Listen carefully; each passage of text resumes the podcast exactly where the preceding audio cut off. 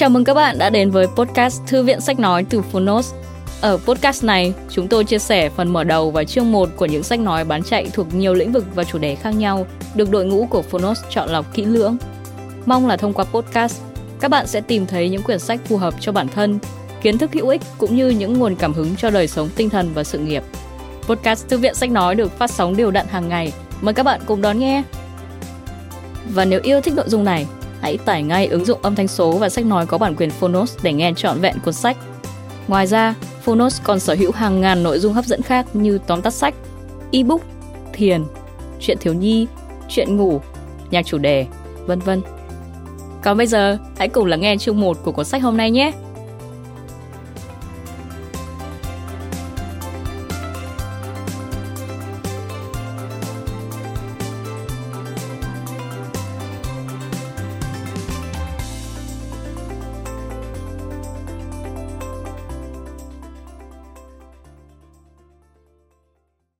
Bạn đang nghe từ Phonos.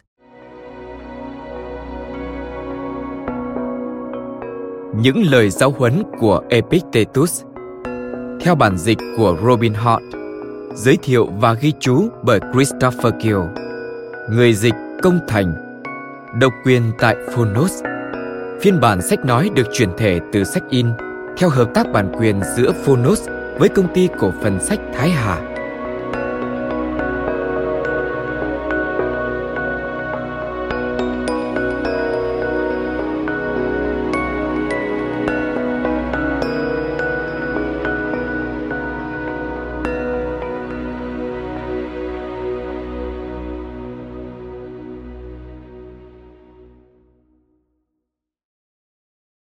Lời ngỏ Xin gửi lời tri ân đến tất cả những người thầy từng bước đi trong vũ trụ mênh mông này. Hy Lạp cổ đại là chiếc nôi của nền văn minh phương Tây, nơi hoài thai không ít những nhà tư tưởng lỗi lạc và những nhà khoa học xuất chúng. Tuy thời hoàng kim của những bậc vĩ nhân này đã qua đi, nhưng dư âm của họ vẫn còn vang vọng mãi cho đến tận ngày nay. Nhìn vào chiều dài lịch sử thế giới, lắm khi chúng ta vội đưa ra nhận xét rằng thế giới phương tây là nơi của nền văn minh vật chất, nơi sinh ra khoa học kỹ thuật, trong khi phương đông là vùng đất tâm linh, huyền bí, nơi con người thường chiêm nghiệm về vạn nẻo nhân sinh và thân phận con người giữa thế giới này. Trên thực tế, quan niệm đó có phần chưa chính xác nền triết học và tâm linh thời kỳ cổ đại phương tây tiêu biểu là hy lạp cổ đại, không hề chịu lép vế so với phương đông. Bằng chứng là từ ngàn xưa, nếu phương Đông có những bậc thầy vĩ đại như Đức Phật Thích Ca, Đức Lão Tử, Đức Chúa Giêsu, thì phương Tây có Pythagoras, người đã dạy tín đồ của mình rằng con người có một linh hồn bất tử và phải trải qua một vòng luân hồi vô tận cho đến khi chúng ta thanh tẩy và trở về với tánh linh, tức thượng đế của chính mình. Phương Đông có kinh dịch bát quái để giải mã vũ trụ phương Tây có thần số học và siêu hình học để triển hiện tự nhiên. Phương Đông nổi tiếng với thuật luyện đan để tìm sự trường sinh bất tử, thì phương Tây có thuật giả kim, biến sắt thành vàng.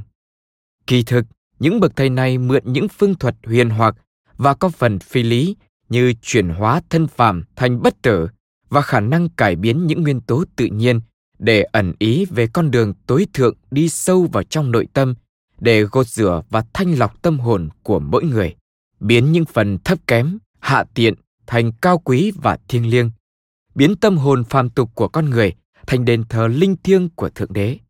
Tất cả đều là nội giáo tâm truyền, esotericism là con đường xuất thế vậy. Không chỉ dừng lại ở việc khai phá ra con đường tư duy và suy tưởng cho nhân loại, triết học còn là một ốc đảo xanh mát giữa sa mạc cuộc đời đầy căn cỗi và nhiễu nhương chính cái tên triết học đã mang trong mình bầu không khí của sự tinh sạch, trang nghiêm và thiêng liêng, khiến cho những ai biết tìm đường đến triết học đều nhận được muôn phần lợi lạc vậy. Chủ nghĩa khắc kỷ được Zeno thành Citium sáng lập ra dựa trên nền tảng chủ nghĩa yếm thế, với tư tưởng chủ đạo là sự tiết dục và làm chủ bản thân. Những quy tắc đạo đức khắc kỷ xoay quanh việc truy tầm hạnh phúc đích thực, thứ chỉ có thể đạt được thông qua việc sống thuận theo tự nhiên, nghĩa là chấp nhận mọi điều xảy đến với mình. trong khi tập trung duy nhất vào mục tiêu sửa trị những thứ thuộc thẩm quyền và sở hữu của mình, tức tâm hồn mỗi người. Chủ nghĩa khắc kỷ ra đời vào đầu thế kỷ 3 trước công nguyên. Xét về thời gian thì chủ nghĩa này thuộc lớp hậu học trong bản đồ triết học Hy Lạp cổ đại. Nhưng những cống hiến và thành tựu trong mục tiêu lèo lái nhân loại tiến lên một tầng cao mới của đạo đức và phẩm hạnh thì không thua gì những bậc đàn anh như chủ nghĩa Socrates hay chủ nghĩa yếm thế. Có lẽ, những ai từng tìm hiểu về chủ nghĩa khắc kỷ sẽ nhận ra điểm đặc biệt, đó là những nhân vật nổi bật trong lịch sử của chủ nghĩa khắc kỷ, thuộc những giai cấp và tầng lớp khác nhau. Họ mang những thân phận khác nhau đến với ngôi nhà chung của triết học, để rồi khi rời đi trên muôn nẻo đường đời, tất cả đều mang trên vai gói hành trang đức hạnh và chân lý.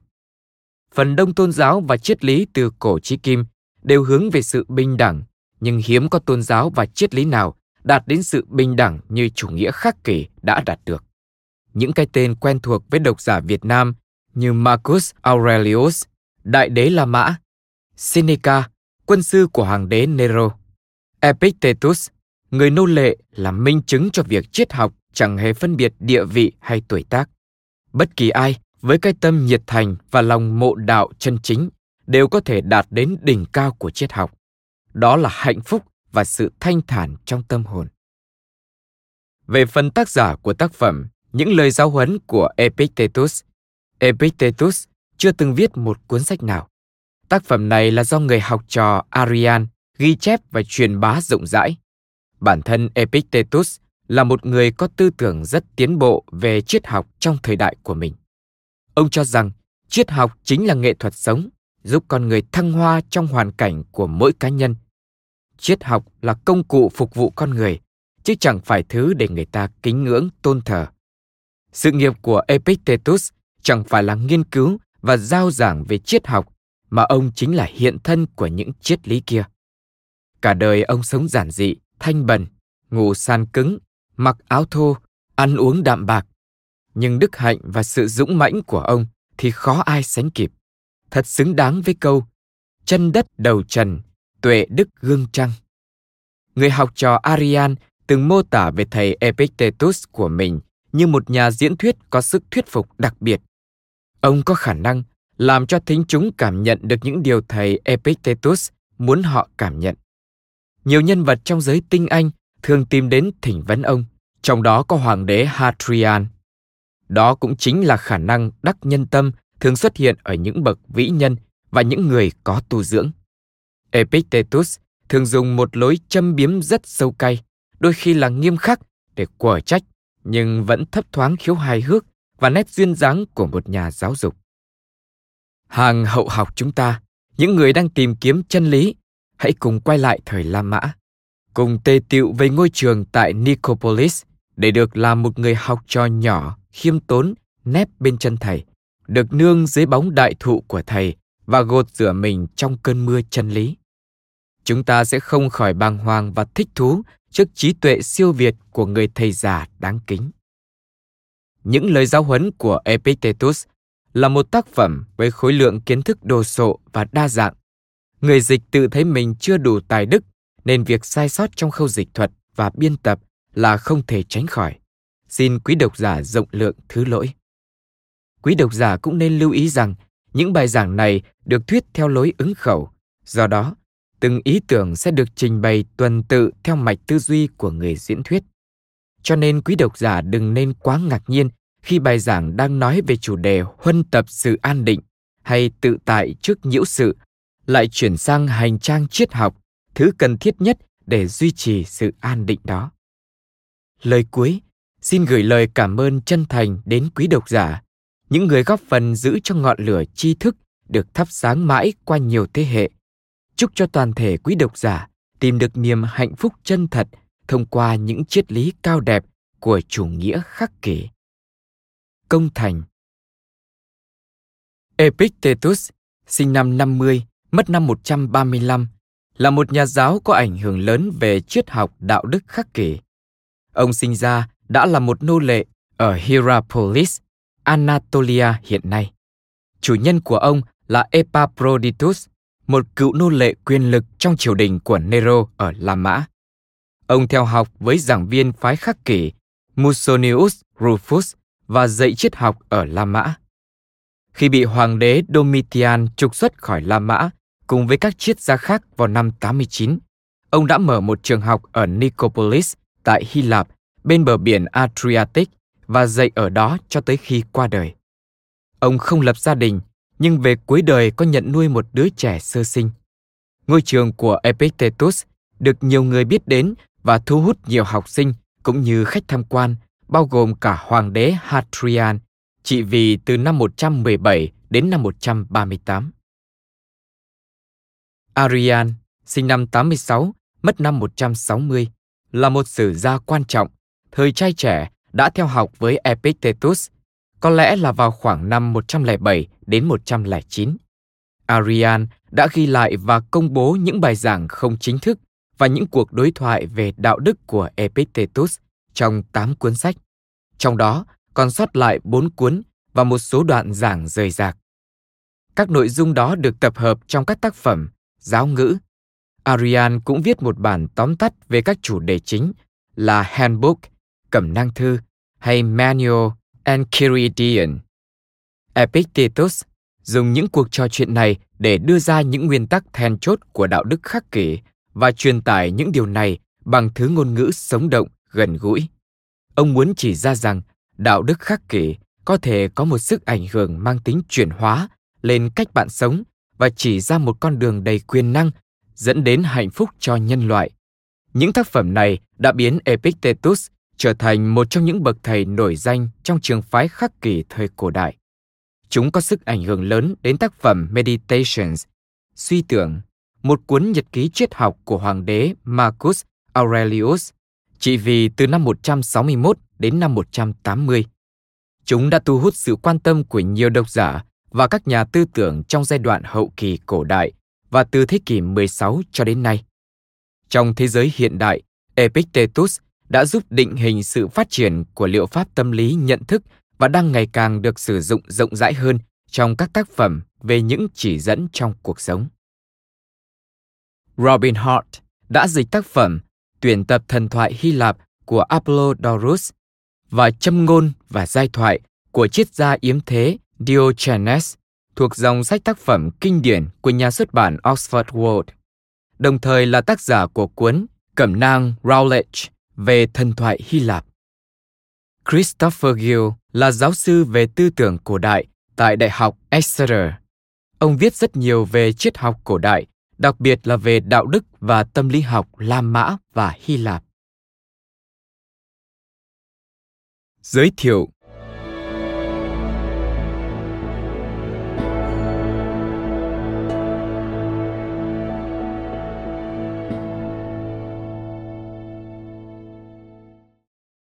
Discourses, giáo ngữ của Epictetus là một trong ba tuyên bố đầy sức thuyết phục của đạo đức học thực tiễn khắc kỷ từ thời kỳ đầu của đế chế La Mã. Hai tuyên ngôn còn lại là Letters, những lá thư của Seneca và Meditations, suy tưởng của Marcus Aurelius. Về phương diện nào đó, tác phẩm của Epictetus là quan trọng nhất. Epictetus không giống như hai nhà tư tưởng kia, ông là một người thầy khắc kỷ chính thống và là một trong những người nổi tiếng nhất ở thời của ông. Discourses, giáo ngữ và Handbook, cẩm nang thư là hai tác phẩm sinh động, thẳng thắn, đầy sức thuyết phục và thách thức, được thể hiện theo phong cách gần gũi, dễ hiểu với nhiều người. Chúng trình bày các nguyên tắc đạo đức cốt lõi của chủ nghĩa khắc kỷ dưới một hình thức được bố trí nhằm giúp mọi người có thể áp dụng những nguyên tắc đó vào thực tiễn và sử dụng chúng làm nền tảng để hướng tới một cuộc sống tốt đẹp của con người. Một thông điệp chính yếu là cơ sở của hạnh phúc hay an lạc đều tùy thuộc vào chúng ta và tất cả chúng ta đều có khả năng hướng đến trạng thái này, bất kể bối cảnh xã hội đặc thù hay cá tính của chúng ta. Một chủ đề có liên quan là để đạt được tiến bộ theo chiều hướng này, đòi hỏi sự kết hợp giữa suy ngẫm, phê phán và nỗ lực không ngừng nghỉ, đặc biệt là trong việc đưa những nguyên tắc của chúng ta vào hành động và các mối quan hệ của mình.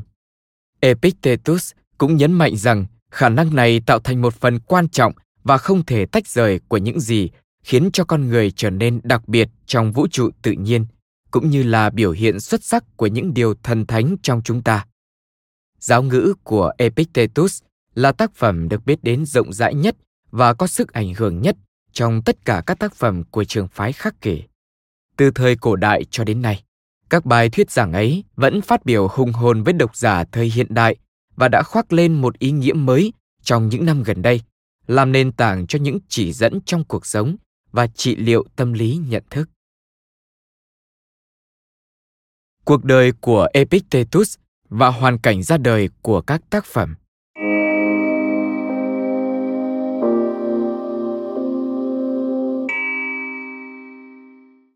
Chúng ta không biết gì nhiều về cuộc đời của epictetus và phần lớn những gì ta biết đều đến từ các tác phẩm của ông ông sinh ra ở hierapolis một thành phố cách ephesus khoảng 100 dặm về phía đông, ngày nay là phía tây nam Thổ Nhĩ Kỳ.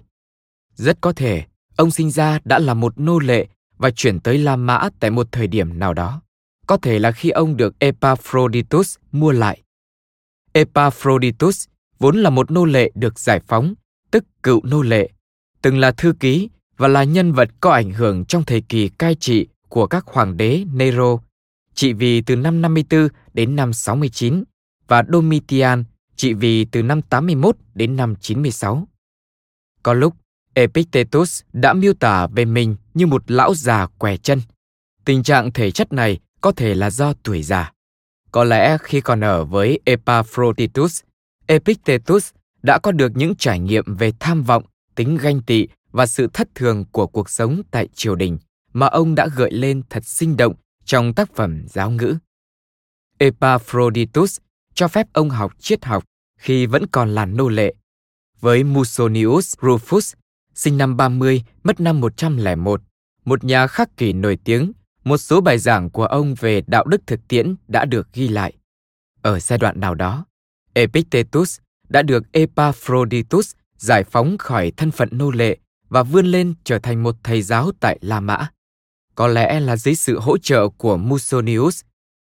Vào năm 89, hoàng đế Domitian trục xuất tất cả triết gia khỏi Ý vì nghi ngờ họ chống đối lại chế độ của ông ta. Epictetus định cư ở Nicopolis, Epirus, phía đông Hy Lạp, một thành phố lớn và phồn thịnh. Đây là nơi mà cả người Ý lẫn người Hy Lạp đều có thể dễ dàng ghé thăm. Ông mở một ngôi trường triết học, về sau ngôi trường ấy trở nên khá nổi tiếng và có một dịp nọ được hoàng đế Hadrian đến thăm. Có vẻ ông đã sống ở đó, thỉnh thoảng đi đó đi đây ít lâu cho tới khi qua đời. Ông sống độc thân, có vẻ là cống hiến cho công việc giảng dạy. Nhưng tương truyền vào cuối đời, ông có nhận nuôi một đứa trẻ và nhờ đó mà cứu nó thoát chết. Ông đã lấy một người vợ hoặc có một người bạn đời để cùng chăm sóc đứa bé. Mặc dù chúng ta thường gọi giáo ngữ và cẩm năng thư là các tác phẩm của Epictetus, nhưng có vẻ như Epictetus giống như Musonius và nổi tiếng hơn là Socrates, không hề viết gì. Những tác phẩm này bao gồm các ghi chép về lời giảng dạy của ông, được lưu giữ bởi Arian, người đã theo học với Epictetus từ khi còn trẻ. Có thể là dưới thời hoàng đế Trajan, trị vì từ năm 105 đến năm 113, khi Epictetus đang ở độ tuổi ngoài 50 hoặc đầu 60. Arian xuất thân từ một gia đình Hy Lạp giàu có ở Nicomedia, bờ phía tây nam của Biển Đen, và tiếp tục có một sự nghiệp chính trị và quân sự lỗi lạc tại La Mã dưới thời Hadrian. Ông cũng là tác giả của một số tác phẩm lịch sử, trong đó có cuốn tiểu sử quan trọng về Alexander Đại Đế. Quyển 1 của giáo ngữ được mở đầu trong bản thảo của chúng tôi bằng một bức thư, trong đó Arian giới thiệu chúng như một bản ghi chép những lời dạy của Epictetus, dựa trên những ghi chép của ông thời còn theo học Epictetus và sắp xếp để tái tạo lại tác động mạnh mẽ mà Epictetus đã mang đến cho người nghe. Arian có thể đã hạ thấp vai trò của mình trong việc chuyển những ghi chú của ông thành các bài giảng dưới dạng độc thoại hoặc đối thoại, mà trong đó mỗi bài đều có sự mạch lạc riêng và có một bài rất dài. Tuy nhiên, lối dụng văn đơn giản, ngôn ngữ Hy Lạp bình dân hay koine và mang tính trực tiếp mạnh mẽ là rất khác biệt so với văn phong của Arian. Và do vậy, điều chúng ta được nghe có lẽ rất gần với tiếng nói của chính Epictetus. Có vẻ như lúc đầu Arian đã viết 8 cuốn sách, nhưng chỉ còn sót lại 4 cuốn đầu tiên, và bản thân ông cũng viết cuốn Handbook hoặc Manual Enchiridion, Cẩm nang thư, là một bản tóm tắt những chủ đề chính từ cuốn giáo ngữ. Nói thêm, mặc dù nhiều tựa đề được đính kèm trong nguyên bản, cả hai đều có nghĩa là những cuộc đàm luận thường nhật, nhưng dường như Arian chưa từng đặt tựa đề cho tác phẩm này. Tựa đề được sử dụng ở đây, giáo ngữ, chỉ là tên dân gian gọi để phân biệt tác phẩm. Quay lại nội dung chính. Chức năng chính của tác phẩm giáo ngữ là gì? Mặc dù chúng ta thường gọi chúng là những bài giảng của Epictetus, nhưng điều này ít nhiều gây hiểu lầm. Các bài viết không phải ở dạng các hướng dẫn chính thức mà Epictetus dành cho các học trò của mình. Qua phần tham khảo trong giáo ngữ, rõ ràng là chúng có dạng bài thảo luận về các luận thuyết chính của phái khắc kỷ, đặc biệt là từ người đứng đầu thứ ba của trường phái, Chrysippus. Sinh năm 280, mất năm 206 trước công nguyên. Các bài tập được viết ra theo logic và có thể là một số đoạn đối thoại của Plato. Có thể đặt giả thuyết là các bài học bao gồm ba phần chính trong chương trình học của phái khắc kỷ, đó là đạo đức, logic và vật lý, tức nghiên cứu về tự nhiên, mặc dù logic có vẻ được học chuyên sâu nhất. Nghiên cứu về luận lý hình thức, tức những hình thái tư duy hợp lý và phi lý, đã trở thành phần trọng tâm trong quá trình đào tạo triết học thời kỳ đầu của đế chế La Mã và không chỉ có trong những ngôi trường của chủ nghĩa khắc kỷ. Những tác phẩm về Epictetus được xem như nguồn dẫn chứng quan trọng của việc đào tạo này. Tác phẩm giao ngữ ghi lại những cuộc thảo luận có tính chất thân mật hơn, diễn ra trong trường hoặc xung quanh trường học, có thể là ở ngoài trời. Hầu hết các bài giảng đều trực tiếp một cách rõ ràng hoặc ngụ ý hướng đến các học trò của Epictetus, những chàng trai trẻ ở độ tuổi thanh thiếu niên hoặc độ tuổi đôi mươi, nhiều người trong số họ sống xa gia đình. Đây là một nhóm người thường có kinh nghiệm thực tế hoặc kinh nghiệm xã hội tương đối hạn chế, nhưng vốn kiến thức về triết học thì khá tốt. Một chủ đề lặp đi lặp lại trong những bài giảng của Epictetus là học triết không chỉ là vấn đề diễn giải các câu chữ hay phát triển khả năng trong các hoạt động trí óc, đặc biệt là tư duy logic. Đó là việc học để đưa ra bức tranh tổng thể và mục đích cho cuộc sống của bạn. Sử dụng kiến thức học được để định hướng cho mọi hành động, thái độ và các mối quan hệ của bạn.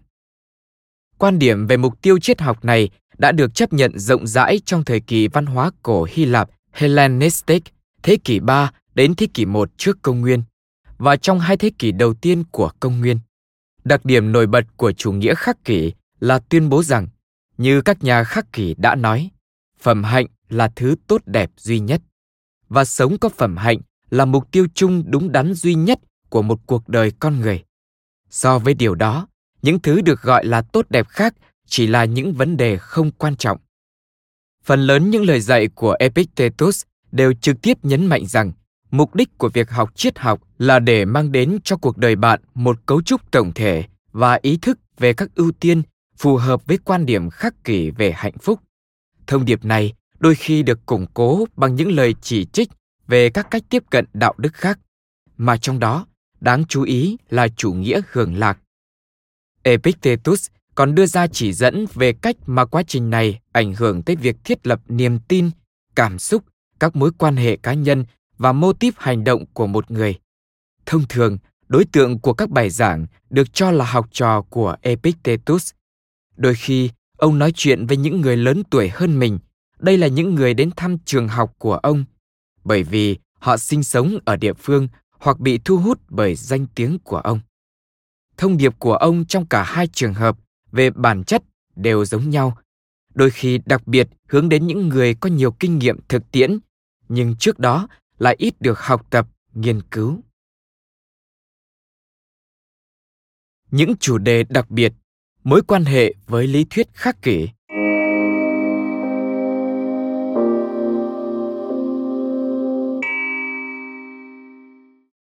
nếu đây là mục đích chung của Epictetus trong các bài giảng của mình, vậy thì các bản ghi chép, chúng ta có được phản ánh mục đích này như thế nào? Liệu có tồn tại một hệ thống tổ chức rõ ràng hoặc ngụ ý nào trong giáo ngữ và cẩm nang thư hay không? Những chủ đề được đề cập đến trong tác phẩm của Epictetus tương ứng đến mức nào với những chủ đề được công nhận là tiêu chuẩn trong học thuyết khắc kỷ? Liệu Epictetus có đề xuất ý tưởng độc đáo hoặc sáng tạo nào trong triết lý khắc kỷ trong những ghi chép này từ các cuộc thảo luận của ông không? Đó là những câu hỏi có phần phức tạp, đôi khi gây tranh cãi, nhưng lại là những câu hỏi cần được giải quyết để có thể đưa ra được ý nghĩa đầy đủ của các ghi chép giàu hàm ý này. Đầu tiên, các chủ đề trong tác phẩm giáo ngữ có mối liên hệ như thế nào với những đề tài được công nhận trong học thuyết khắc kỷ. Như đã đề cập, các học thuyết khắc kỷ nhìn chung được chia nhỏ giữa logic, đạo đức và vật lý, tức nghiên cứu về tự nhiên. Tất cả đều được giải thích khá rộng. Đồng thời, các nhà tư tưởng khắc kỷ còn nhắm đến việc kết hợp và tổng hợp những phát hiện chính của các nhánh kiến thức này cùng một số chủ đề chung nhất định đặc biệt là về ranh giới giữa đạo đức và vật lý hay logic được coi như là đặc biệt quan trọng đạo đức là lĩnh vực quan tâm chính của epictetus mặc dù các chủ đề liên quan đến các mối liên kết với logic và vật lý cũng quan trọng. Sau đây là một danh sách tiêu chuẩn về các chủ đề đạo đức của phái khắc kỷ. Động cơ, tốt và xấu, cảm xúc hay đam mê, phẩm hạnh, mục đích hay mục tiêu của cuộc sống, giá trị và hành động. Những hành động thích hợp, những phương tiện để động viên hoặc can ngăn. Mặc dù đã bị thất lạc tất cả ngoại trừ những trích dẫn từ những luận thuyết về các chủ đề này của những người đứng đầu trường phái khắc kỷ trong thời kỳ Hellenistic, chúng ta vẫn có những bản tóm tắt về đạo đức của phái khắc kỷ phù hợp với các đề mục nhỏ này. Vậy thì các chủ đề trong các tác phẩm của Epictetus có liên quan với những bản tóm tắt này đến mức nào? Nhìn các tiêu đề trong tác phẩm giáo ngữ, có vẻ như đưa ta quay trở lại với Arian, cho thấy rằng các chủ đề của Epictetus không liên kết trực tiếp với những tiêu đề tiêu chuẩn hay tiêu đề phụ của lý thuyết đạo đức khắc kỷ. Các chủ đề của Epictetus đa dạng, mang tính cục bộ và lặp đi lặp lại nhiều hơn, giống như những cuộc đối thoại Socrates trong Plato hay Xenophon, một nền tảng ảnh hưởng đáng kể tới tác phẩm giáo ngữ. Chúng thường tập trung vào các chủ đề nảy sinh khi Epictetus trao đổi với những đối tượng khác nhau. Tuy nhiên, rõ ràng là Epictetus có hàm ý nhắm tới các nội dung của học thuyết đạo đức khắc kỷ. Để xây dựng một khung diễn giải cho giáo ngữ, việc đọc hoặc nghe chúng như một sự phản ánh đầy đủ phạm vi của những học thuyết này hữu ích đến nhường nào. Trong hai nghiên cứu đáng chú ý được thực hiện vào cuối thế kỷ 19, Adolf Bonhoeffer đã chỉ ra rằng các chủ đề của giáo ngữ có thể tương quan từng điểm một với những chủ đề tiêu chuẩn và học thuyết cụ thể của đạo đức khắc kỷ và những lĩnh vực tương tự, đặc biệt là tâm lý học. Các học giả cận đại hơn đã đề xuất rằng điều này mang đến một cái nhìn quá hệ thống về tính chất của các cuộc thảo luận của Epictetus. Ví dụ như Long trong chuyên khảo của mình về giáo ngữ đã nêu bật 6 loại chủ đề rộng và có phần trùng lập đó là lý thuyết, phương pháp luận và thuật luận chiến, tâm lý, xã hội và hướng nghiệp. Các học giả có khuynh hướng nhìn nhận sự phát triển hoặc tiến bộ đạo đức như một chủ đề thống nhất đôi khi sử dụng chương trình ba chủ đề của chính Epictetus cho quá trình này như một chiếc chìa khóa diễn giải để hiểu ý nghĩa của các tác phẩm. Nếu nhìn cụ thể hơn vào câu hỏi này, ta có thể xác định ba chủ đề hay cụm chủ đề đặc biệt nổi bật trong giáo ngữ. Cả ba chủ đề đều quan trọng trong những tác phẩm về đạo đức khắc kỷ khác. Mặc dù luận cứ của Epictetus đôi khi có những điểm nhấn mạnh đặc biệt, một là năng lực của chúng ta trong việc lựa chọn hai là năng lực của chúng ta để phát triển đạo đức đặc biệt là về mặt xã hội ba là ý tưởng cho rằng những năng lực này hình thành nên đặc trưng riêng biệt của bản chất con người trong khuôn khổ của một vũ trụ được định hình một cách thần thánh Rất đáng để cân nhắc từng chủ đề một và để xem xét luận điểm về chúng của Epictetus phù hợp với các kiểu tư duy khắc kỷ như thế nào. Rồi sau đó, tôi sẽ thảo luận về việc những chủ đề này phù hợp với nhau như thế nào và mục đích tổng thể mà chúng mang lại trong bối cảnh giảng dạy của Epictetus là gì. Một nhóm các ý tưởng nổi bật trong giáo ngữ có thể được liên kết với khái niệm về sự lựa chọn. Một là ý tưởng rằng chúng ta có thể và nên phân biệt rõ ràng giữa cái tùy thuộc vào ta hay trong khả năng của ta. Ef Hemin với cái không phải là tùy thuộc vào ta và tập trung sự quan tâm và mong muốn của ta vào nhóm đầu tiên thay vì nhóm thứ hai. Nhóm đầu bao gồm các trạng thái tâm lý và phản ứng như niềm tin và động cơ, và nhóm thứ hai bao gồm tình trạng cơ thể, tài sản hay địa vị xã hội của chúng ta. Chủ đề này đôi khi được liên kết với ý tưởng rằng chúng ta có thể và nên kiểm tra lại cảm tưởng của mình, tức nhận thức và suy nghĩ trước khi đồng ý với chúng. Đặc biệt là ta nên cẩn trọng để không gắn cái ý niệm tốt hay xấu một cách tùy tiện với các ngoại cảnh như tình trạng cơ thể hay tài sản của chúng ta làm như vậy sẽ tạo ra những cảm xúc tiêu cực và sai lầm như thất vọng hay oán giận. Hai chủ đề này thường được thể hiện bằng thuật ngữ proheresis. Đây là một từ hy lạp, có nghĩa là quyết định hay lựa chọn, và đóng một vai trò quan trọng trong các tác phẩm về đạo đức của aristotle. Epictetus sử dụng nó nhằm ám chỉ loại ý chí được thể hiện trong việc tập trung vào những gì tùy thuộc vào ta và trong việc kiểm tra lại cảm tưởng. Mặc dù một số điểm trong cách dùng thuật ngữ của Epictetus về chủ đề này khá không chuẩn trong chủ nghĩa khắc kỷ, nhìn chung những luận bàn của ông rất phù hợp với những đặc điểm đặc trưng và được nhiều người biết đến trong tư duy khắc kỷ về tâm lý con người. Trong học thuyết khắc kỷ về hành động, cả con người và những loài động vật không phải người đều được thúc đẩy bởi cảm tưởng hay vẻ bề ngoài một phạm trù rộng bao gồm nhận thức và suy nghĩ. Nhưng phản ứng của con người hay động vật có lý trí khác với phản ứng của động vật phi nhân tính theo hai cách. Một cảm tưởng lý tính có cái mà chúng ta gọi là nội dung mệnh đề, nghĩa là có thể được diễn đạt dưới dạng một lời phát biểu.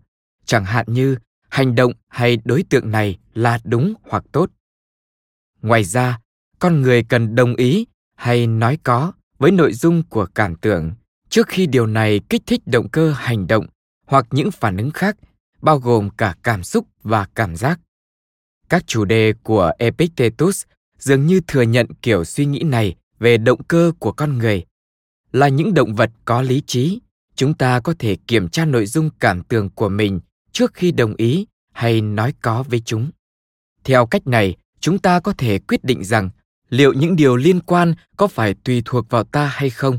Và liệu chúng có rơi vào phạm vi lựa chọn hay quyết định hay không? Điều này, đến lượt nó, có thể hình thành động cơ và phản ứng cảm xúc của chúng ta.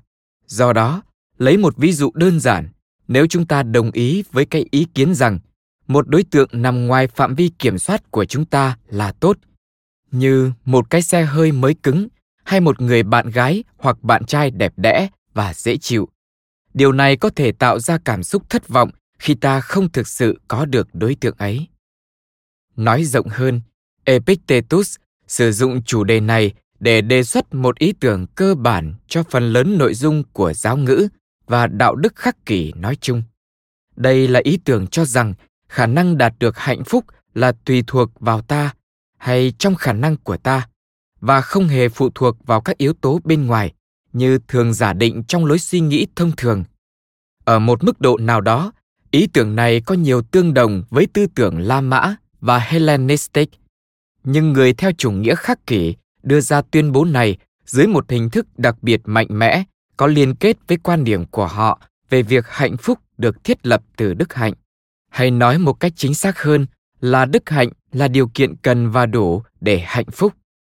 Epictetus không trình bày ý tưởng này dưới dạng thuyết minh dạng thức mà dù dưới bất kỳ trường hợp nào cũng sẽ không phù hợp với mục đích thân mật và thực tế của những cuộc thảo luận được ghi lại trong giáo ngữ nhưng ý tưởng này được bao hàm trong toàn bộ tác phẩm và làm cơ sở cho một chủ đề mà Epictetus đã nhấn mạnh, đó là sự phát triển hoặc tiến bộ về đạo đức. Một đặc điểm rất riêng và cơ bản của đạo đức khắc kỷ là ý tưởng rằng tất cả mọi người nhìn chung đều có khả năng thực hiện hai loại phát triển đạo đức. Một có liên quan đến sự tiến bộ trong hiểu biết về các phạm trù giá trị. Loại kia liên quan đến các hình thức quan hệ. Trong loại thứ nhất, con người chuyển từ sự hấp dẫn theo bản năng sang các sản phẩm của tự nhiên, chẳng hạn như sức khỏe, để lựa chọn một cách sáng suốt. Cuối cùng, nếu tiến bộ đúng cách, họ sẽ hiểu ra rằng điều quan trọng, xét cho cùng, không phải là đạt được những sản phẩm tự nhiên ấy, mà là làm điều đó theo cách đúng đắn. Nghĩa là theo cách thể hiện những phẩm chất cơ bản đối với đời sống tốt đẹp của con người hoặc đức hạnh. Ở điểm này, bất kỳ điều gì khác ngoài đức hạnh đều có vẻ là vấn đề không quan trọng. Mặc dù việc chúng ta thấy một số điều, chẳng hạn như sức khỏe hay của cải, được ưa thích hơn so với những thứ không được ưa thích, cũng là điều tự nhiên. Loại phát triển đạo đức thứ hai cũng bao gồm một sự dịch chuyển từ trạng thái bản năng hay nguyên thủy sang một trạng thái có lý trí hay đạo đức hơn loài người cũng giống như những động vật phi nhân tính có khuynh hướng tự nhiên muốn mang lại lợi ích cho ít nhất một số đồng loại khác tình yêu của cha mẹ đối với con cái là một ví dụ rõ ràng về điều này.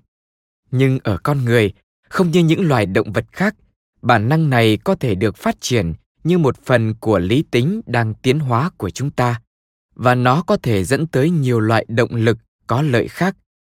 Một trong số đó là tham gia vào khu dân cư hay cộng đồng theo cách cho phép chúng ta mang lại lợi ích cho những người khác. Một đặc điểm khác thường và đặc biệt hơn của tư tưởng khắc kỷ là coi tất cả mọi người như những động vật có lý trí đồng loại, như thành viên của một nhóm bằng hữu nhân loại hay đồng bào của một cộng đồng thế giới. Mặc dù chúng ta không có phân tích rõ ràng trong học thuyết khắc kỷ về mối quan hệ giữa hai tuyến phát triển đạo đức, cá nhân và xã hội này, có vẻ như rõ ràng về lý tưởng hai loại phát triển này đã kết hợp và củng cố lẫn nhau.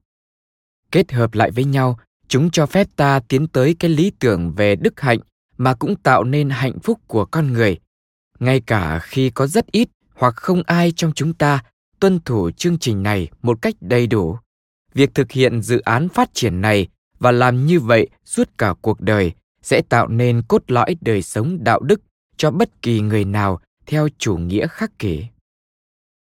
Tuy Epictetus không sử dụng nhiều thuật ngữ khắc kỷ, oikeosis, sự chiếm đoạt làm của riêng, dành riêng hay làm quen cho quá trình này, nhưng rõ ràng nó là trọng tâm cho các bài giảng của ông, mặc dù ông thường chỉ bàn một phần về nó. Ví dụ, ông dành ít sự chú ý cho cái ý tưởng rằng chúng ta tiến dần đến chỗ hiểu ra giá trị của đức hạnh thông qua việc lựa chọn giữa cái thích hơn với thờ ơ không ưa thích điều này đôi khi được xem như phản ánh ảnh hưởng của nhà khắc kỷ thời kỳ sơ khai aristo. Nhưng thay vì vậy, nó có thể phản ánh một điểm trọng yếu trong việc giảng dạy về lý tưởng đạo đức mà ông thường thôi thúc học trò của mình. Ông tập trung nhiều hơn vào kết quả mong muốn của kiểu phát triển đầu tiên, nghĩa là sự công nhận của chúng ta đối với giá trị tuyệt đối của đức hạnh, và đặc biệt là kiểu trạng thái nhân cách gắn liền với sự thừa nhận này đó là sự tận hiến toàn tâm toàn ý về mặt đạo đức hay sự chính trực tuyệt đối. Nhưng ông lại đề cao loại thứ hai, tiến phát triển về mặt xã hội, đặc biệt ở những giai đoạn có lý tính về sau. Ông nhấn mạnh cả hai khía cạnh có thể có của sự phát triển xã hội. Đó là sự tham gia một cách hợp lý vào vai trò và liên kết xã hội của chúng ta, và mối quan tâm nhân từ đối với toàn thể nhân loại. Ông cũng khám phá theo nhiều cách, ảnh hưởng qua lại của hai tuyến phát triển này và cái cách mà tại đó, sự phát triển hiểu biết của chúng ta về giá trị tuyệt đối của đức hạnh trong sự đối lập với những thứ được gọi là sản phẩm khác, có thể và nên cho biết về thái độ và cảm xúc của chúng ta đối với người khác một số những đặc điểm nổi bật và đáng nhớ nhất của giáo ngữ bắt nguồn từ sự khám phá của Epictetus về sự ảnh hưởng qua lại này. Điều này sẽ được minh họa ở phần sau. Cụm chủ đề đặc biệt thứ ba của giáo ngữ rơi vào khoảng giao thoa giữa đạo đức và logic hay vật lý mà như đã được nhắc tới ở trước là những lĩnh vực quan trọng trong tư tưởng khắc kỷ. Ở phạm vi thứ nhất, một chủ đề quan trọng là ý tưởng cho rằng trạng thái tâm trí của một người khôn ngoan chuẩn mực được đánh dấu bằng tính nhất quán và sự hiểu biết chặt chẽ có được nhờ nắm vững logic và các nguyên tắc đạo đức. Ý tưởng này đôi khi được mô tả là tính biện chứng vì logic khắc kỷ cũng được miêu tả như là phép biện chứng. Epictetus không thường coi một người khôn ngoan là tiêu chuẩn để khao khát. Thông thường hơn, ông hay viện dẫn lý tưởng của mình là Socrates hoặc Diogenes thành Sinope. Tuy nhiên, ông có trình bày về trạng thái tinh thần liên kết với tính biện chứng như một mục tiêu để hướng tới, là kết quả của giai đoạn thứ ba trong chương trình ba giai đoạn tiến bộ đạo đức của ông. Ông cũng nhấn mạnh một cách rất thường xuyên một chủ đề liên quan rằng không nên chỉ theo đuổi logic như một trò tiêu khiển trí óc mà phải coi nó là một yếu tố cần để thúc đẩy sự phát triển đạo đức của chúng ta điểm chung giữa đạo đức và vật lý mang đến một vài ý tưởng quan trọng của chủ nghĩa khắc kỷ tập trung vào ý tưởng cho rằng vũ trụ tự nhiên cung cấp một khuôn khổ thông tin cho đời sống đạo đức. Vũ trụ hay yếu tố định hình hay thần thánh của nó làm điều đó, hoặc như một mô hình của trật tự, cấu trúc và độ sáng suốt, hoặc như một nguồn chăm sóc theo ý trời dành cho những bộ phận cấu thành của vũ trụ. Đặc biệt là con người, những người chia sẻ sự sáng suốt linh thiêng với nó. Một ý tưởng liên quan cho rằng con người thực hiện năng lực ý chí của mình bằng cách hành động phù hợp với định hướng hợp lý, tức thần thánh của vũ trụ cũng như với bên trong con người họ, người bảo hộ tinh thần sáng suốt. Nhóm các ý tưởng này có một vị trí nổi bật trong giáo ngữ cũng như trong một số tác phẩm về thực hành đạo đức khắc kỷ, đặc biệt là suy tưởng của marcus aurelius. Epictetus đặc biệt nhấn mạnh ý tưởng cuối cùng, nêu bật ý tưởng cho rằng thượng đế là người điều khiển vũ trụ và là nguồn gốc của tính hợp lý thần thánh trong chúng ta. Một chủ đề khác được nhấn mạnh là năng lực thực hiện ý chí, năng lực lý tính trong việc phát triển theo hướng đức hạnh được diễn tả như là proheresis của chúng ta, là một năng lực cơ bản hoặc không thể nhượng lại của con người, mà được xây dựng nên trong một vũ trụ tự nhiên linh thiêng so với marcus, ông chú trọng ít hơn vào ý tưởng rằng một khía cạnh của đức hạnh, bao gồm việc quan niệm bản thân chúng ta như là một phần không thể thiếu của toàn thể vũ trụ, và chấp nhận rằng chiều hướng của các sự kiện trong cái toàn thể này là tốt, cho dù chúng có vẻ như gây bất lợi cho cá nhân chúng ta. Tương tự, ông cũng ít chú trọng hơn marcus đối với ý tưởng về thuyết định mệnh, nhân quả phổ quát hay số phận như một biểu hiện của tác nhân thần thánh ý trời đổi mới triết học hay phong cách sư phạm chúng ta có thể tìm thấy một lời giải thích tổng thể cho các chủ đề khắc kỷ được Epictetus nhấn mạnh hay ít chú trọng không?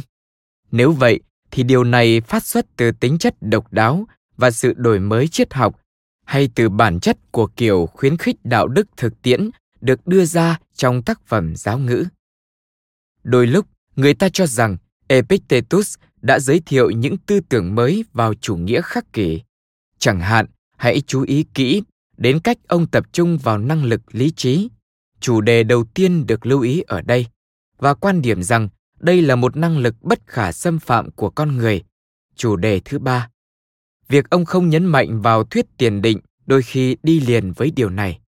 Có ý kiến cho rằng epictetus đang hướng đến một định nghĩa mới về phạm vi quyền tự chủ và trách nhiệm thường được các nhà khắc kỷ coi là một năng lực cơ bản của con người một điều tương thích với ý tưởng về thuyết định mệnh nhân quả phổ quát. Epictetus được cho là đang nhắm đến việc xác định một lĩnh vực thuộc về khả năng kiểm soát những suy nghĩ và động lực của chúng ta, đặc biệt là bằng cách kiểm tra những niệm tưởng của chúng ta trước khi đồng thuận. Điều này không chịu tác động từ mô hình rộng hơn của thuyết định mệnh nhân quả. Epictetus đôi lúc mô tả năng lực này bằng thuật ngữ quyền tự do, mặc dù bản thân ông không xem động thái này như một yếu tố cấu thành lý thuyết về tự do ý chí. Tuy nhiên, người ta cho rằng động thái của ông có ảnh hưởng quan trọng đến sự phát triển của ý tưởng về quyền tự do ý chí, được thể hiện trong ngôn ngữ của những cây bút công giáo chịu ảnh hưởng từ Epictetus. Phần lớn những ý tưởng mà Epictetus đưa ra về thượng đế đều là những tuyến phát triển nổi bật của tư tưởng khắc kỷ trong lĩnh vực này. Nhưng trước nay, người ta vẫn cho rằng Epictetus trình bày chúng theo một cách mới mẻ hoặc đặc biệt, với một cái nhìn mang tính cá nhân hơn về thượng đế và sự chăm sóc thần thánh dành cho nhân loại so với những gì thường thấy trong tư tưởng khắc kỷ. Do sự thất truyền của các luận thuyết chính trong chủ nghĩa khắc kỷ Hellenistic và phải phụ thuộc vào các bản tóm tắt sau này của các học thuyết, chúng ta khó có thể lần theo bất kỳ động thái chắc chắn nào hướng tới sự đổi mới của các tác giả khắc kỷ sau này. Cũng vậy, trong những tác phẩm như giáo ngữ, không dễ để phân biệt giữa các ý tưởng căn nguyên với những phát biểu nổi bật về các đặc điểm chính của học thuyết khắc kỷ, được thiết kế để phát huy trong bối cảnh thực hành đạo đức. Liên quan đến các nghiên cứu của Epictetus về hành động hợp lý, có ý kiến cho rằng dù những phát biểu có hệ thống của ông có khác thường, ông chỉ đơn giản xác định theo cách của riêng mình những năng lực của con người đã được Chrysippus công nhận. Các nhà lý luận chủ nghĩa khắc kỷ trước đó đã khẳng định rằng thực tế con người cần đồng thuận với cảm tưởng khiến họ trở thành một loại tác nhân nhân quả khác với các loài động vật hay khách thể khác. Và khả năng này tương thích với thuyết định mệnh nhân quả tổng quát. Do đó, epictetus kêu gọi chúng ta xem xét những niệm tưởng trước khi đồng thuận với chúng, cùng với việc nhấn mạnh vào đặc điểm bất khả xâm phạm của năng lực lý tính con người hay proheresis. Có thể nhìn đơn giản như là một sự tái diễn đạt nổi bật của học thuyết này. Nhu cầu đối với một quan niệm về người theo thuyết vô định, không hợp với thuyết định mệnh, thuộc về giai đoạn sau của cuộc tranh luận cổ đại về chủ đề này, như đã được tuyên bố. Dựa theo sự trình bày của epictetus về thượng đế, người ta đặt ra câu hỏi rằng liệu điều này có thực sự mang tính cá nhân hơn trong cách tiếp cận hay giọng điệu so với những gì có thể tìm thấy trong tư tưởng khắc kỷ trước đó hay không? Một phương pháp thay thế và có thể hứa hẹn hơn có lẽ là giải thích những điểm nhấn mạnh và khoảng trống hay những yếu tố không được nhấn mạnh của epictetus thông qua việc tham khảo những mục đích thực tế hoặc giáo dục của ông trong những cuộc thảo luận được Arian ghi lại. Đáng để nhấn mạnh thêm một lần nữa rằng, những cuộc thảo luận này chủ yếu hướng đến những học trò trẻ tuổi hoặc những vị khách đến thăm trường và có vẻ như được đặc biệt thiết kế để mang lại cho các học trò cái ý tưởng rằng chủ nghĩa khắc kỷ không chỉ đơn giản là một môn học hàn lâm mà nó còn nhằm vào việc định hình hoặc tái định hình toàn bộ cách sống của một người. Rõ ràng, đây không phải là bối cảnh mà người ta sẽ mong đợi epictetus đưa ra những ý tưởng cách tân về tư tưởng khắc kỷ, cho dù ông có thực sự làm vậy trong các lớp học chính thức của mình, mà chúng ta không có được các ghi chép về chúng ở đây có thể sẽ hữu ích khi ghi nhớ một số kiểu phân loại được sử dụng trong các phương pháp mô tả về đạo đức thực hành trong thời kỳ này. Một kiểu chia nhỏ diễn ngôn đạo đức có định hướng thực tế thành các phân nhóm, thuyết phục, trị liệu và lời khuyên. Mục đích của phân nhóm thuyết phục là khiến người nghe gắn bó với triết học hoặc làm điều đó sâu sắc hơn. Phân nhóm trị liệu hướng đến việc sử dụng triết học để giúp người nghe thoát khỏi những niềm tin sai lầm, ảnh hưởng đến động cơ, cảm xúc và hành động của anh ta. Phần nhóm lời khuyên nhắm tới việc thay thế những niềm tin bị chối bỏ bằng các hướng dẫn hành động có cơ sở tốt hơn. Mặc dù epictetus không sử dụng kiểu phân loại này một cách có hệ thống, nhưng ông ám chỉ ý tưởng triết học như là một sự thuyết phục và trị liệu và cũng sử dụng các bài giảng của mình một cách rộng rãi để đưa ra lời khuyên về cách sống dựa theo những nguyên tắc khắc kỷ. Ông cũng sử dụng phân nhóm Elenchus, bác bỏ một mệnh đề bằng cách chứng minh ngược lại, hay diễn ngôn bác bỏ sử dụng ngôn ngữ và ở một mức độ nào đó, phương pháp luận của Socrates như đã được lô tả trong những cuộc đối thoại Platonic ban đầu. Epictetus giống như Socrates bắt đầu chỉ cho người đối thoại của mình thấy rằng người đó đang sống cuộc đời trên cơ sở những niềm tin không tương thích với nhau hay ít nhất là không tương thích với những niềm tin mà ông thuyết phục người đối thoại với mình hãy chấp nhận và do đó sẽ sửa đổi hệ thống niềm tin của anh ta. Epictetus cũng xem Zeno, nhà sáng lập ra chủ nghĩa khắc kỷ, và Diogenes, nhà sáng lập chủ nghĩa yếm thế, như những biểu tượng cho hai sự đối lập nhưng lại tương thích. Các phong cách diễn ngôn, một loại thì giáo điều hay mang tính hướng dẫn hơn, và loại kia thì mang tính khiển trách hay phê phán niềm tin hoặc lối sống hoặc cả hai của người nghe.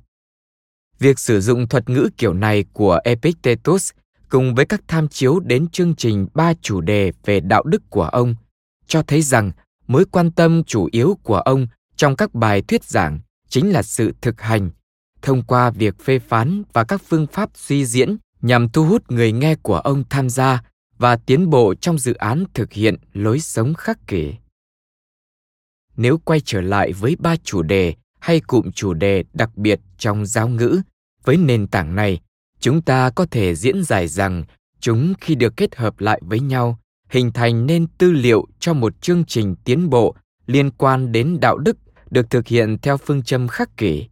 Sự nhấn mạnh vào năng lực của con người đối với ý chí, proheresis, đặc biệt là phương cách liên quan đến việc đạt được hạnh phúc hoặc bắt đầu làm như vậy, có thể được nhìn nhận như một phương tiện thuyết phục, thúc đẩy các thính giả của ông tham gia đầy đủ hơn vào nội dung đạo đức của chủ nghĩa khắc kỷ việc nhấn mạnh vào năng lực lý tính của chúng ta và thúc giục chúng ta tập trung vào những thứ tùy thuộc ở chúng ta, cũng như xem xét những niệm tưởng của chúng ta trước khi đồng thuận với chúng. Có lẽ được thiết kế như là bước đầu tiên hướng đến việc diễn giải các ý tưởng triết học thành một chương trình dành cho cuộc sống. Bước tiếp theo có thể được cung cấp bởi rất nhiều sự ám chỉ của Epictetus về các ý tưởng khắc kỷ liên quan đến phát triển đạo đức như một sự chiếm đoạt dành riêng. Rất có thể, khía cạnh xã hội của vấn đề này được trình bày như giai đoạn thứ hai trong chương trình ba chủ đề của Epictetus. Như đã nói, tâm điểm tập trung của Epictetus trên khía cạnh phát triển cá nhân chú trọng vào kết quả mong muốn của quá trình tức là xem cái gọi là những điều tốt đẹp khác là vấn đề không quan trọng nếu so sánh với đức hạnh, chứ không phải vào quá trình phân biệt giữa cái thích hơn và những thứ thờ ơ không ưa thích, vốn thường được trình bày như một công cụ để hướng tới sự công nhận đó. Sự nhấn mạnh này có thể được xem như là thuyết phục theo một nghĩa khác, đó là chỉ ra cho người nghe, thấy được điểm cuối của sự phát triển đạo đức ngay cả khi bản thân họ còn lâu mới đạt được kết quả này tương tự, lời khuyên của epictetus về cách thực hiện các khía cạnh xã hội trong sự phát triển cũng nhấn mạnh điểm cuối mong muốn của quá trình này. Cam kết gắn bó đạo đức với một vai trò xã hội cụ thể hoặc thực hiện sứ mệnh giúp đỡ nhân loại nói chung. Ông cũng nhấn mạnh sự tác động lẫn nhau giữa hai yếu tố và tầm quan trọng của các mối quan hệ giữa chúng ta với người khác khi công nhận sự ưu tiên tuyệt đối của đức hạnh hay tốt đẹp so với sự thờ ơ an toàn hay ngoại cảnh như ông thường gọi. Mặc dù epictetus hướng sự chú ý và mong muốn của người nghe vào các lý tưởng cao đẹp hoặc các hành vi đạo đức tiến bộ hoặc các trạng thái tính cách, thì ông cũng làm vậy theo cách rất sinh động với sự kết hợp giữa ngôn ngữ đơn giản và sự khắc họa tính cách kịch tính. Điều này lại một lần nữa nhắc nhở chúng ta rằng, ngay cả khi ông miêu tả những mức độ của sự hiểu biết về đạo đức vượt xa khỏi tiếp cận của những người đối thoại cùng ông. Ông vẫn muốn họ nắm bắt và cảm nhận sức mạnh của những lý tưởng này. Cụm chủ đề thứ ba đã được nhấn mạnh trước đây, nằm trong khoảng giao thoa của đạo đức với logic hay vật lý, có thể được coi là xác định các khía cạnh của đạo đức cần nhiều trí tuệ hoặc sự suy ngẫm hay sự thông tuệ theo thuật ngữ khắc kỷ hơn. Một khía cạnh của điều này là lý tưởng về một sự hiểu biết nhất quán về đạo đức hay đức tính biện chứng, mà khả năng rất cao có thể được coi là giai đoạn thứ ba của chương trình ba chủ đề của Epictetus. Một khía cạnh khác là hiểu năng lực lý tính hay proheresis như một năng lực không thể nhượng lại của con người trong một vũ trụ có tính thần thánh. Mặc dù những mô típ này liên quan đến trạng thái trí tuệ hoặc sự hiểu biết, chúng cũng liên kết chặt chẽ với hai chủ đề kia. Những chủ đề đặc biệt có xu hướng thực tế hơn, ý chí và phát triển đạo đức. Chúng có thể được coi là một khía cạnh khác của đức hạnh, có sức mạnh và giá trị như một lý tưởng sống mà Epictetus muốn truyền đạt. Do đó, xét một cách tổng thể, các tư tưởng chủ đạo nhất của Epictetus có thể được hiểu như một sự phản ánh những gì dường như là mục đích chính trong các cuộc thảo luận của ông với các học trò và những người khác. Điều này giúp họ giác ngộ mạnh mẽ nhất có thể ý nghĩa của việc tham gia một cách chân thành và sâu sắc vào dự án đạo đức về việc cam kết sống với triết lý khắc kỷ. Bài đọc minh họa các bài thuyết giảng quyển 1, chương 1 và chương 2.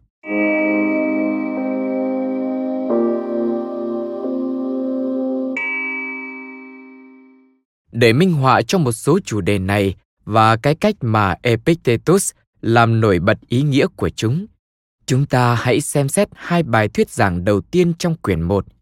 Trong cả hai trường hợp, Epictetus bắt đầu bằng cách xác định một chủ đề một cách tổng quát trước khi khám phá ý nghĩa của nó đối với việc cố gắng sống một cuộc đời tốt đẹp.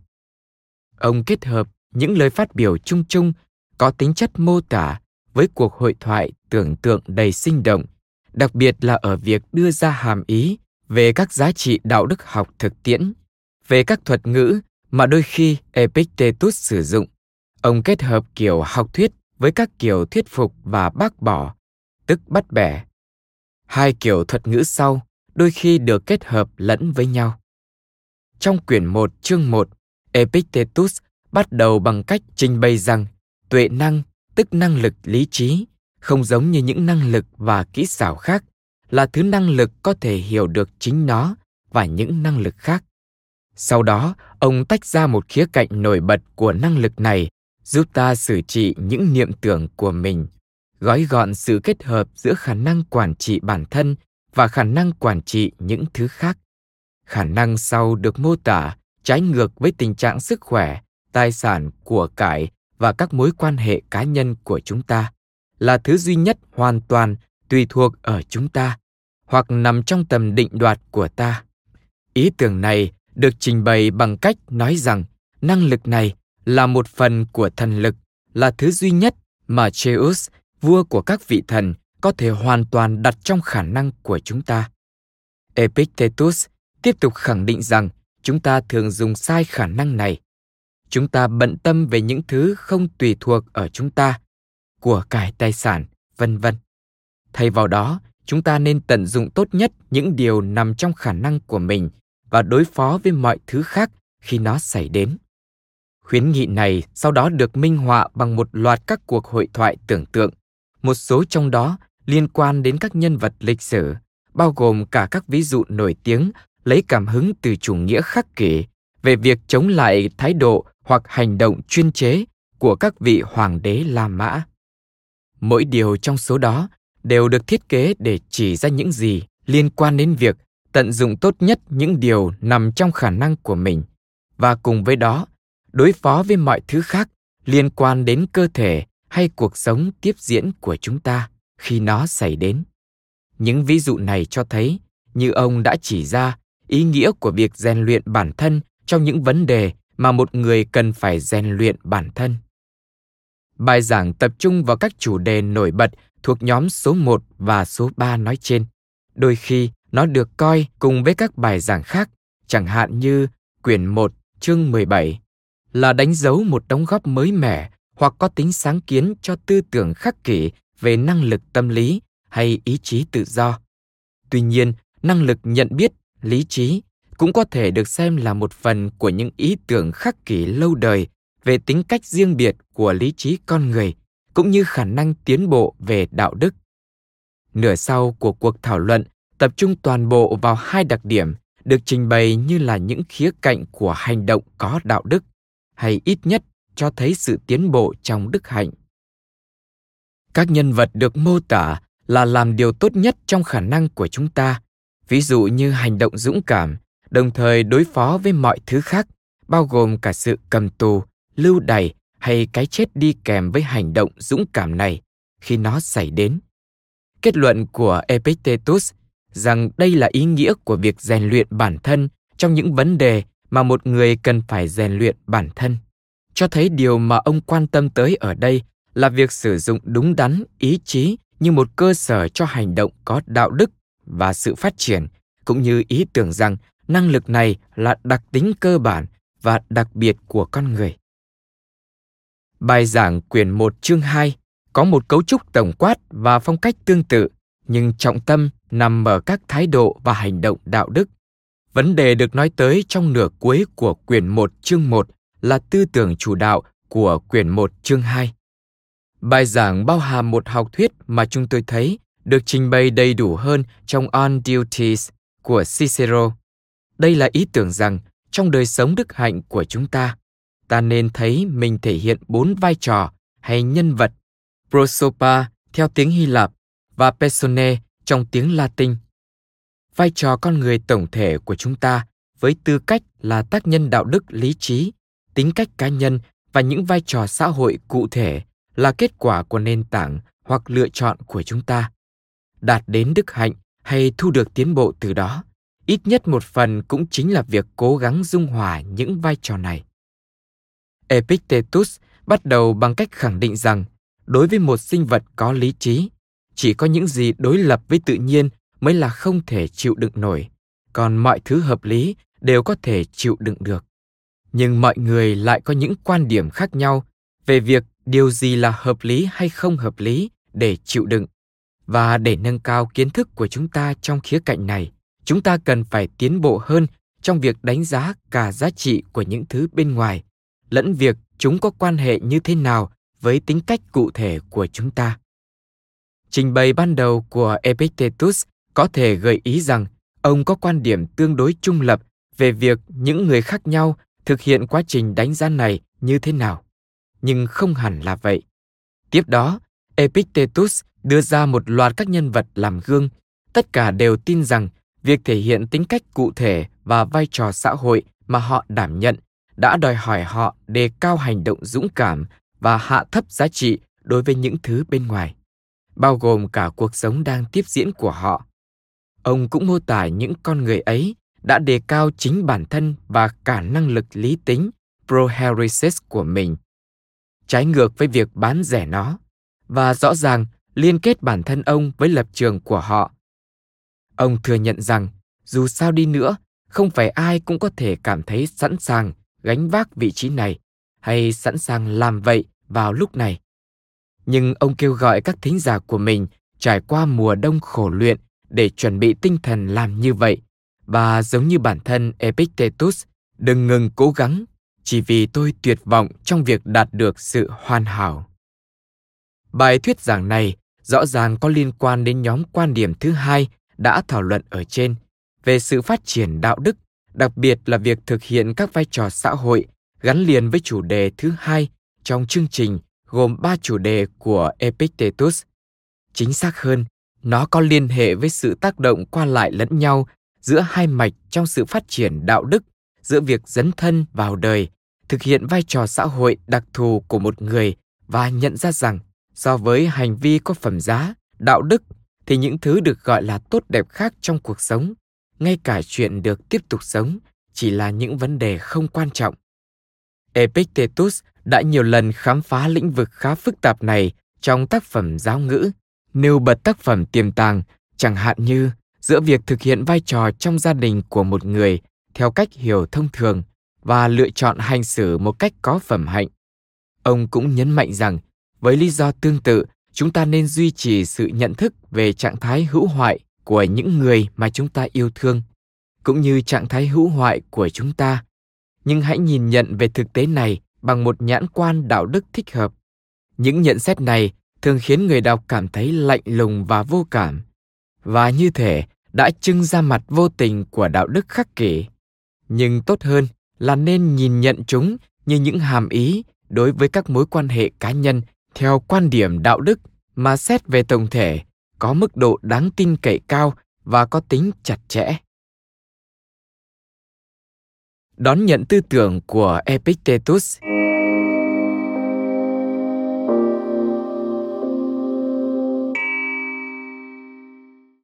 Tác phẩm Cầm nang thư và giáo ngữ của Epictetus có lẽ được đọc rộng rãi và có ảnh hưởng nhất trong tất cả các văn bản của phái khắc kỷ từ lần đầu xuất hiện cho đến nay.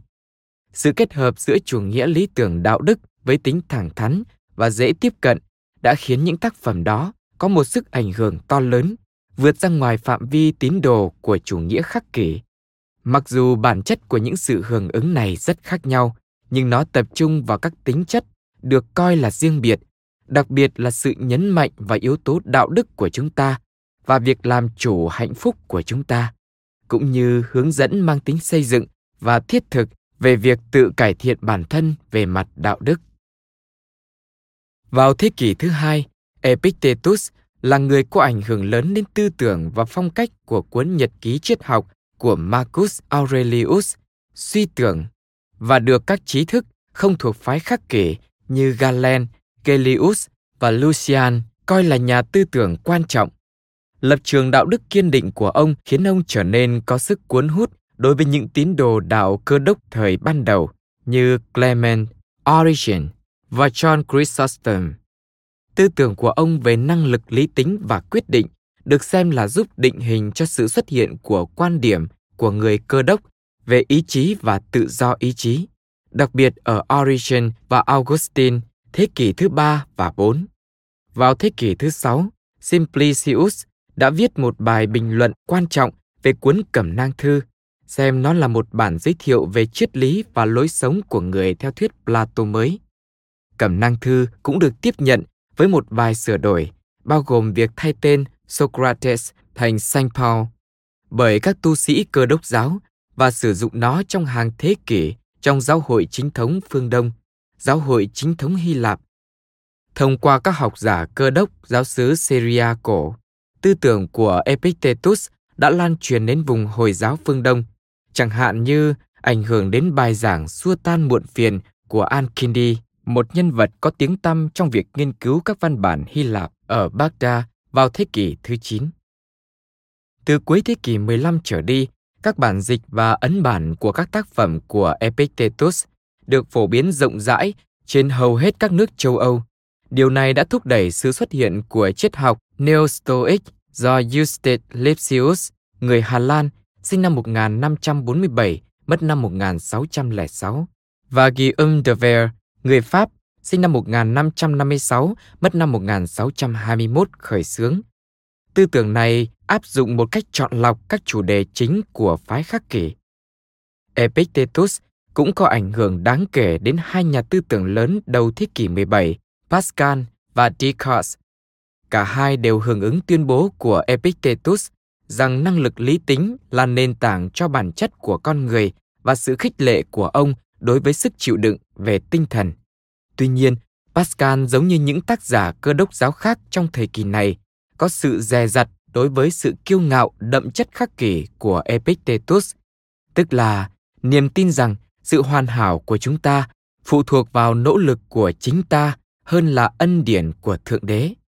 Descartes, trong luận thuyết của phương pháp hoài nghi của mình, hưởng ứng việc Epictetus nhấn mạnh cần kiểm tra những niệm tưởng trước khi đồng thuận với chúng.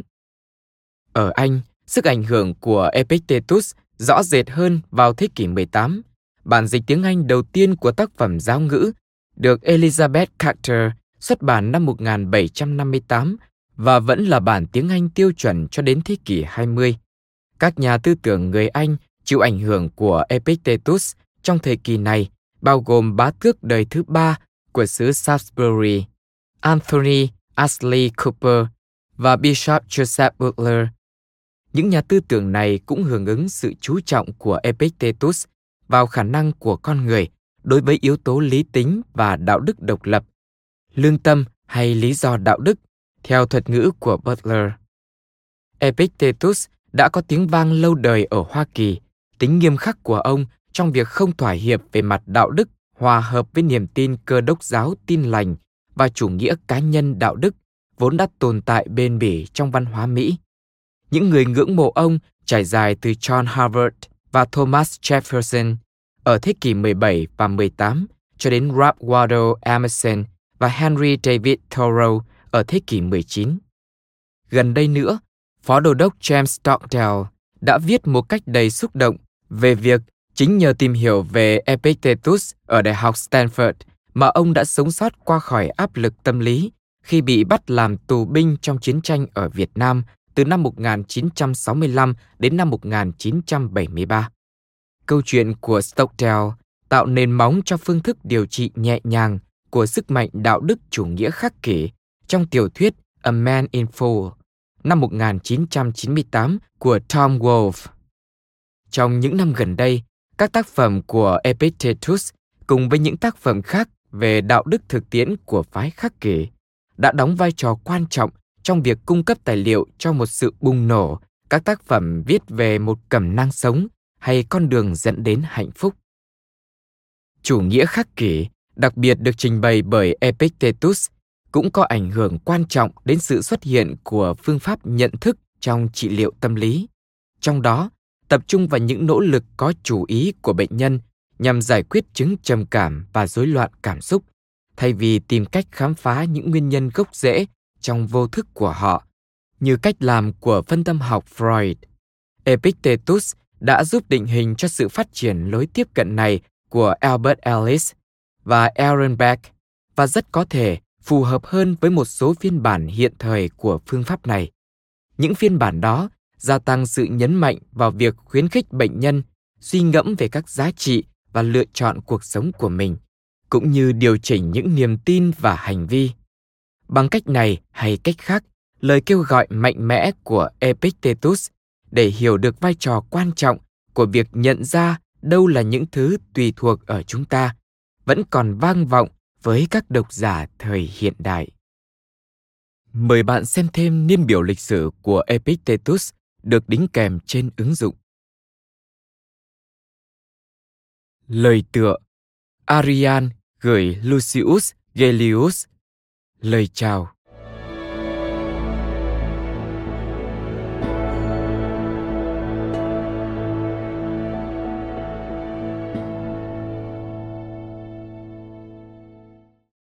Nói thêm, bức thư này được sử gia Arian, sinh năm 86, mất năm 160, viết riêng, gửi đến một người chưa xác định rõ lai lịch, tên là Lucius Gellius, được đính kèm với bản thảo cuốn giáo ngữ vào thời cổ đại.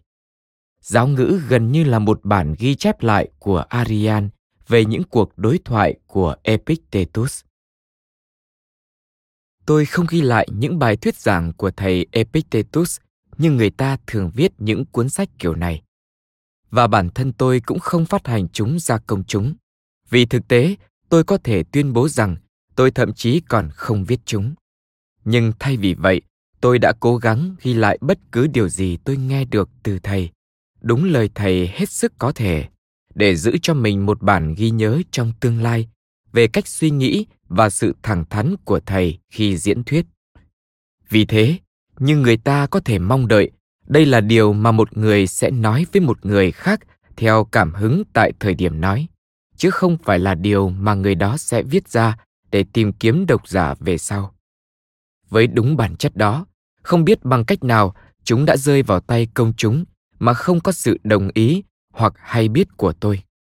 Nhưng đối với tôi, chẳng có vấn đề gì nếu tôi bị xem là không có khả năng viết một cuốn sách.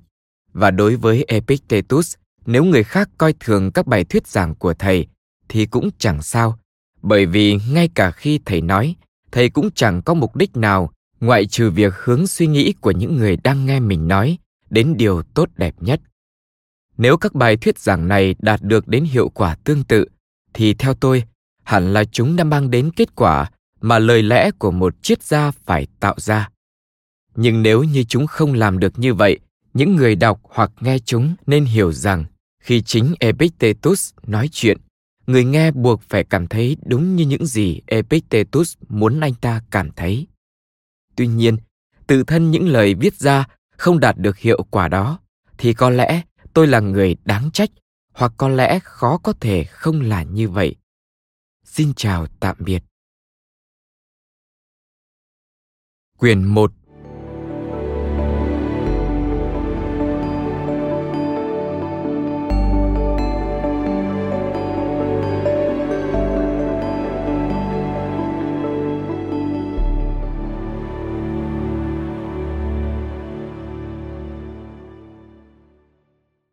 Chương 1 về những thứ trong tầm kiểm soát và ngoài tầm kiểm soát.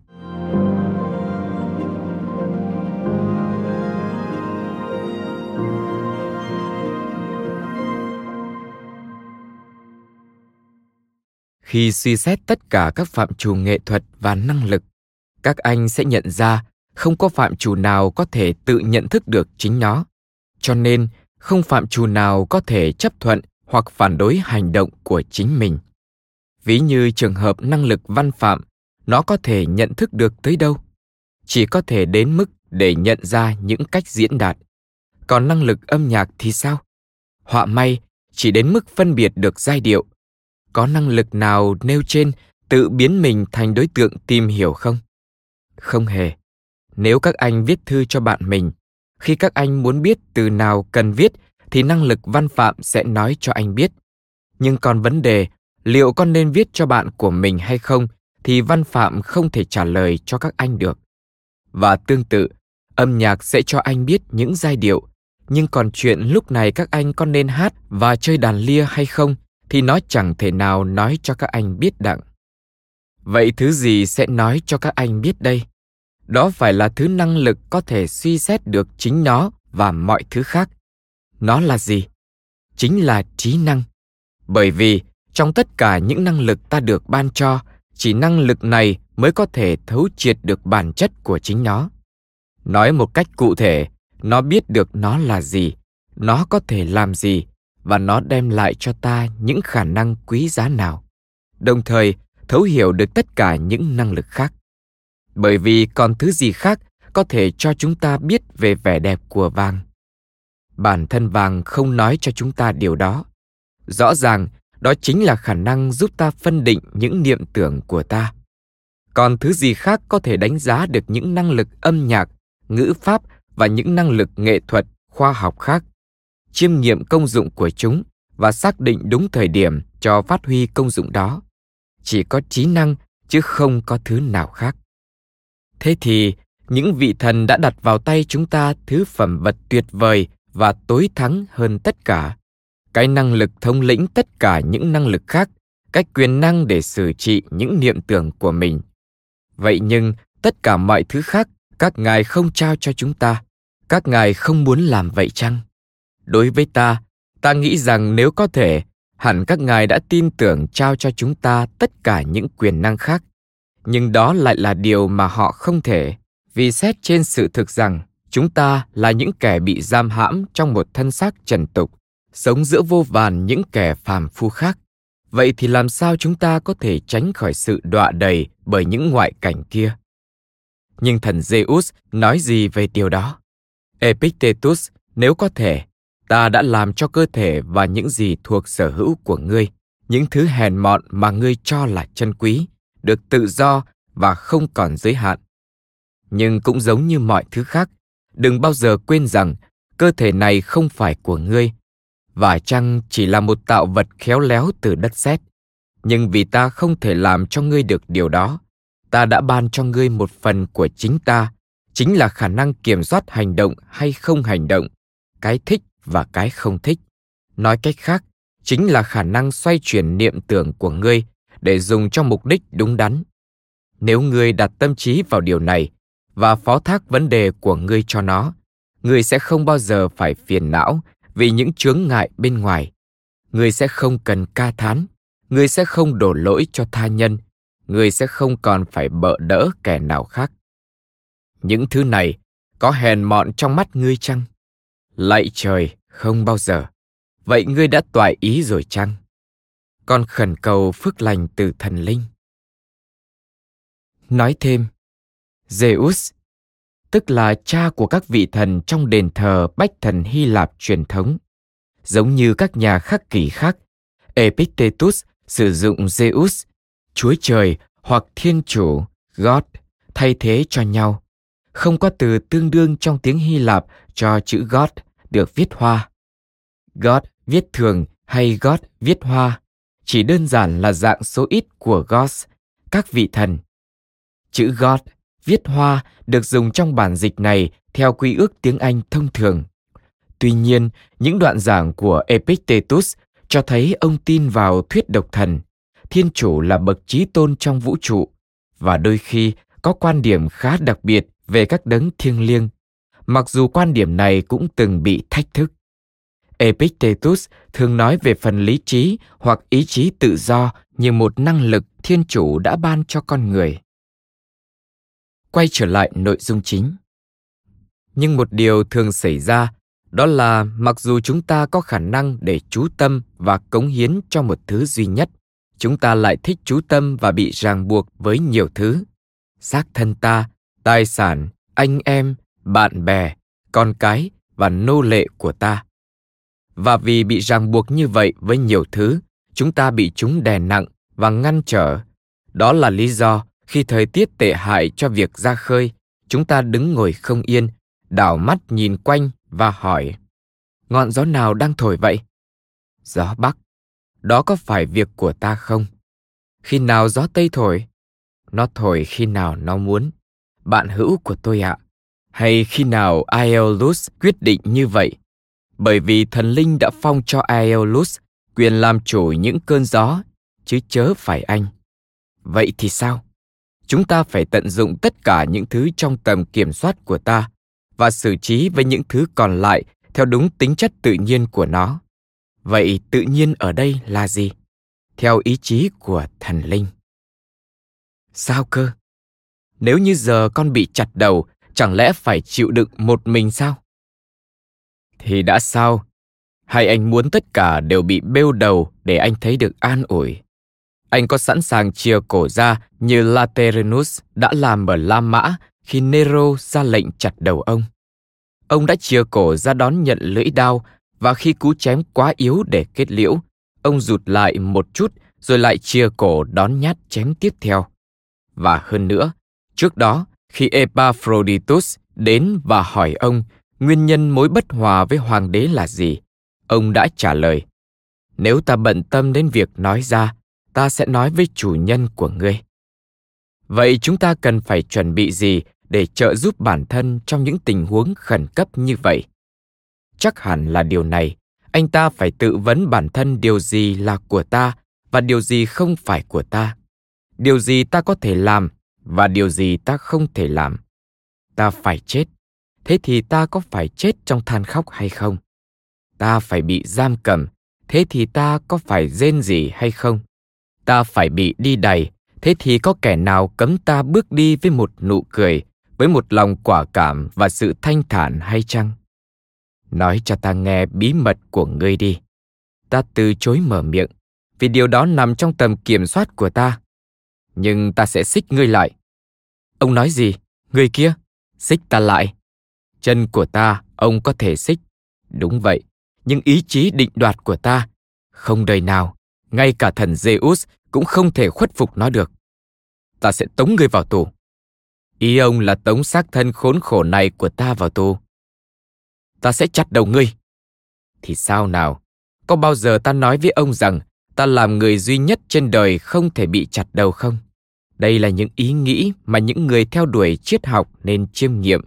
Đây là những bài học mà họ phải chép lại hàng ngày. Đây là những điều họ phải tự thân rèn luyện.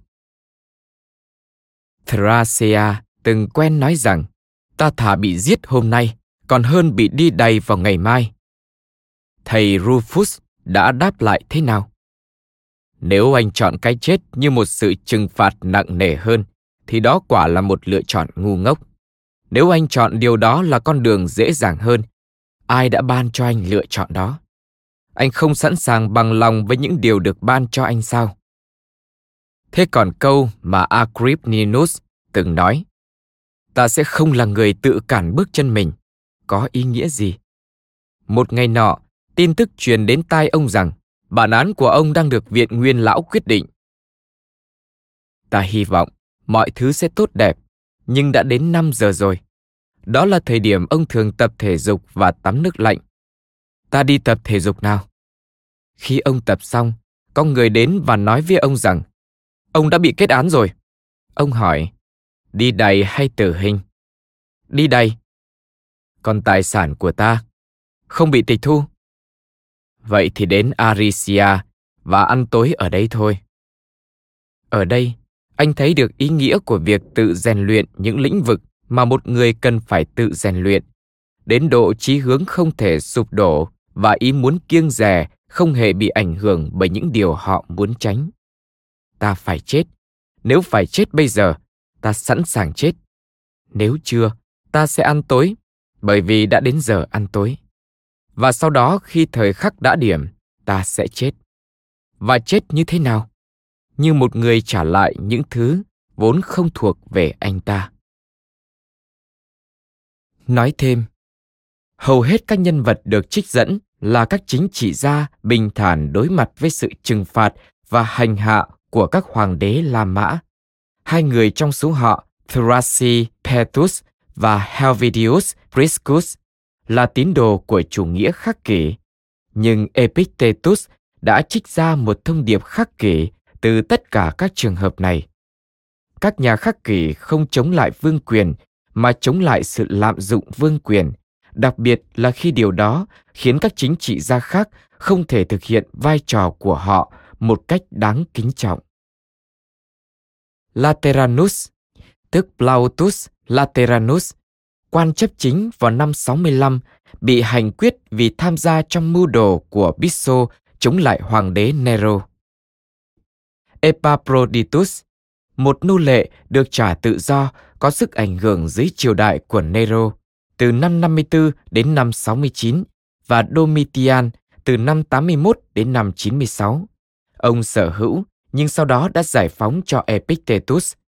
Chúng ta không biết gì thêm về sự kiện này. Thracia Pletus, lãnh sự vào năm 56, một người chống lại sự bạo ngược của Nero, bị Nero kết án vào năm 66, sau đó tự sát. Musonius Rufus, sinh năm 30, mất năm 101, là bậc thầy khắc kỷ người La Mã nổi tiếng nhất trong thời của ông và là thầy của Epictetus.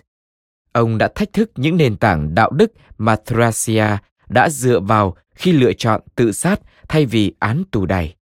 Những tư tưởng gia khắc kỷ xem tự sát là một lựa chọn hợp lý, có đạo đức đối với những trường hợp mà con người không thể sống một cuộc sống đức hạnh nữa nhưng họ vẫn còn tranh cãi về điều kiện để tự sát đúng đắn. Giai đoạn cuối chế độ Cộng hòa La Mã và giai đoạn đầu tế chế đã chứng kiến hàng loạt những vụ tự sát nổi tiếng có liên quan đến các nguyên tắc khắc kỷ.